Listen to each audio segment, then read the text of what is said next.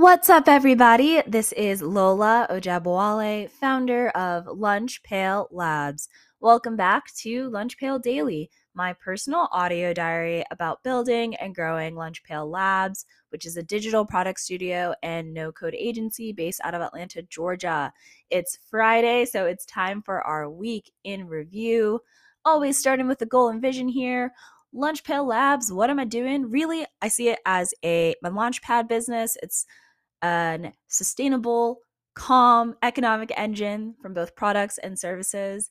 And for me, it's really just the conduit for autonomy, freedom, getting really good at building software, getting really good at content and distribution and and those sort of skill sets. Now, on to the reflection what went well, what went poorly, what I learned, what went well very cool shout out slash i guess a, a tweetimony for integration directory. So was able to get that featured on the landing page but glad to see that is actually useful for some folks. Published also the v1 of uh, like a no code guide for using apis and integrations like in like the no code space. So that was cool.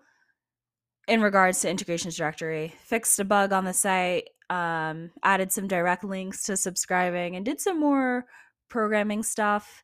Um, also scheduled uh, talks to put on this uh, on the calendar with a university to talk about no code and entrepreneurship. I think it's actually with their graduate program. So I am so excited for that opportunity. And another kind of big I'd say win for this past week is really did some stepping back and some rejiggering as far as the daily habits go.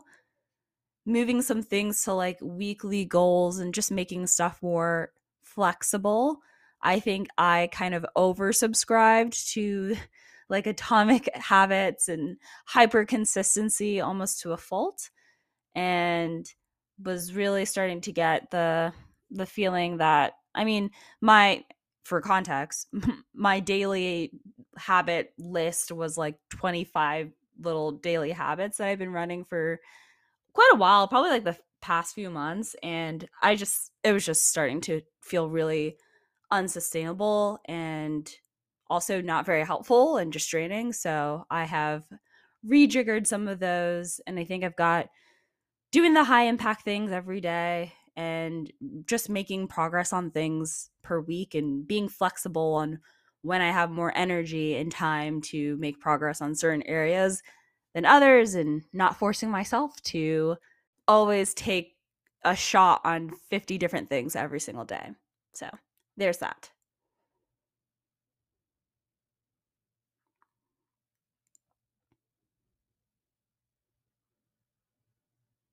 In terms of like what went poorly slash areas of improvement And i think this is a lot really related. This week i really tried the maker days and marketer days and i thought that was fine.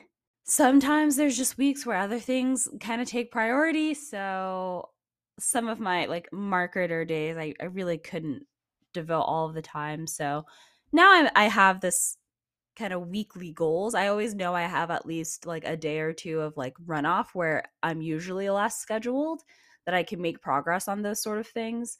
So I think maybe that shift in mindset, we'll see how the week goes, might be just better and I can track progress that way. Like maybe if I can't talk to 15 people a week, maybe it's 10 or maybe it's, you know, whatever it is. And last week in particular, especially in the beginning of the week, I definitely was feeling a lot of overwhelm I go through these cycles of not saying no enough and I need to get better at that. So that's absolutely almost an ongoing, it's like a wheel of improvement. Like, really get better at setting boundaries, saying no more often, especially to just chatting for chatting's sake sometimes, and letting folks know the ways in which I can help and can't help and not overextending myself. In terms of what I learned, really interesting things around promotion. So last week I mentioned going to the Draft Dev webinar about creating technical content. And one of the resources that they shared that I actually got a chance to dive more deeply into was their promotion checklist, maybe like 30 plus items on the promotion checklist. It was so funny because I felt very called out and seen in the article that they wrote along with it of like, oh, many like writers, they'll post something on Twitter once and then never sort of resurface it again. But so I'll probably spending this upcoming week doing more promotion activities and not just creating new assets, creating new assets time and time again. Really trying to capitalize on some of the stuff that I've already done instead of having that massive list of a thousand things to do from scratch. Also, saw a really interesting April Lynn. She runs Tenderfoot. Um, she posted a thread about when to know when to give up versus keep pushing through, whether you're on the right track or in decisions, making the right decisions, or you're just kind of being a whip and a wimp. and a lot of folks mentioned The Dip by Seth Godin as a book to help gain clarity on that. And so I dug more deeply into it, found a pretty good summary. I thought that was very helpful in kind of my framing of the activities, especially when I kind of went through the exercise of like, hey, I know I'm kind of committing to myself for doing these things, certain activities every single day. Am I just being a wimp and lazy, or is it actually something that I should just keep on doing? And some of the sort of guidance that Seth Godin gives is one, things are really only worth doing if you think you can be very good at it. He actually says the best in the world, but it's kind of like your world in the context. So if it's being a doctor, you want to be like the best doctor in Massachusetts for people who need your kind of doctor specialty. But kind of putting that framing that you know, we only have so much energy, so if you can't be the best in the world in your niche, then it's maybe not worth trying to get through the dip.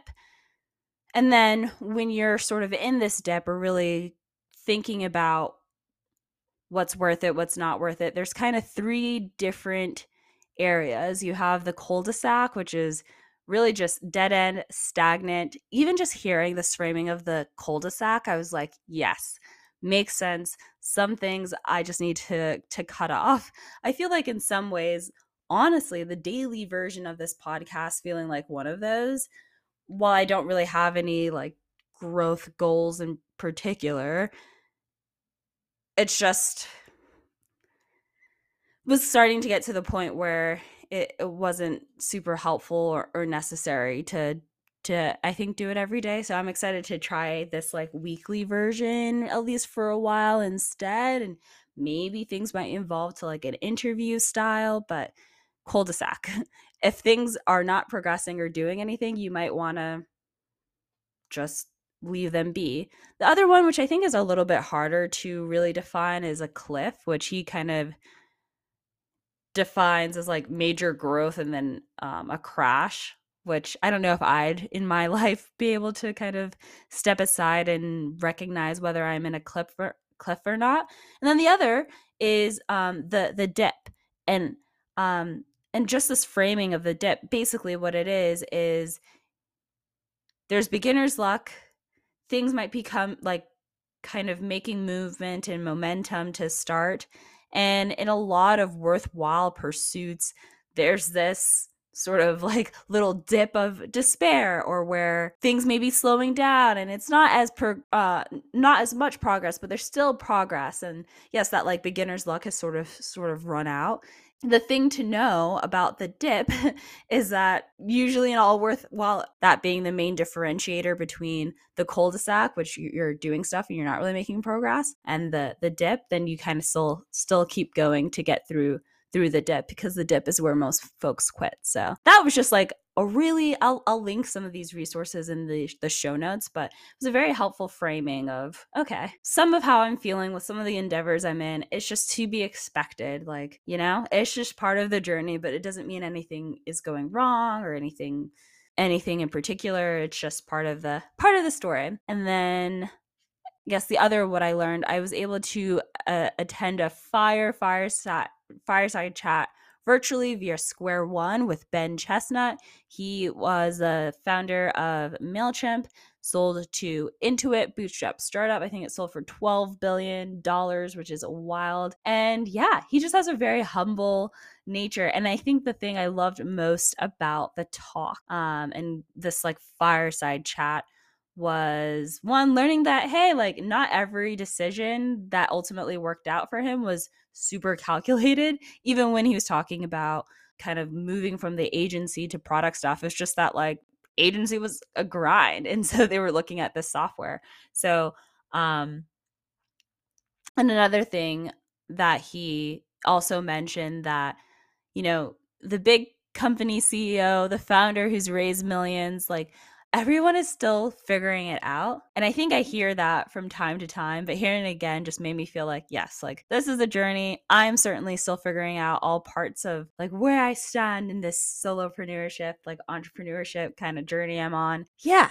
Hearing that it's all, I feel like how I, I'm feeling is like normal eh, was really, really helpful. Now, for in terms of what's up for next week, next week focus, a lot of the same, really trying to help as many people as possible through content and other things. Um, still have quite a, a slate of tutorials and stuff that I'm working through, promoting existing work to kind of juice the efforts that have um, been there. And then, yeah, bunch of client work to do and quite a bit of work making progress on the course that I'm working on. So it'll be a week of of doing stuff in terms of kind of the analytics side of things which i don't it's I guess I'm not really focused as much on like LPL as a whole, but integrations directory, we're almost at 500 visits this month, which is freaking cool. So 500 visits since I started tracking it.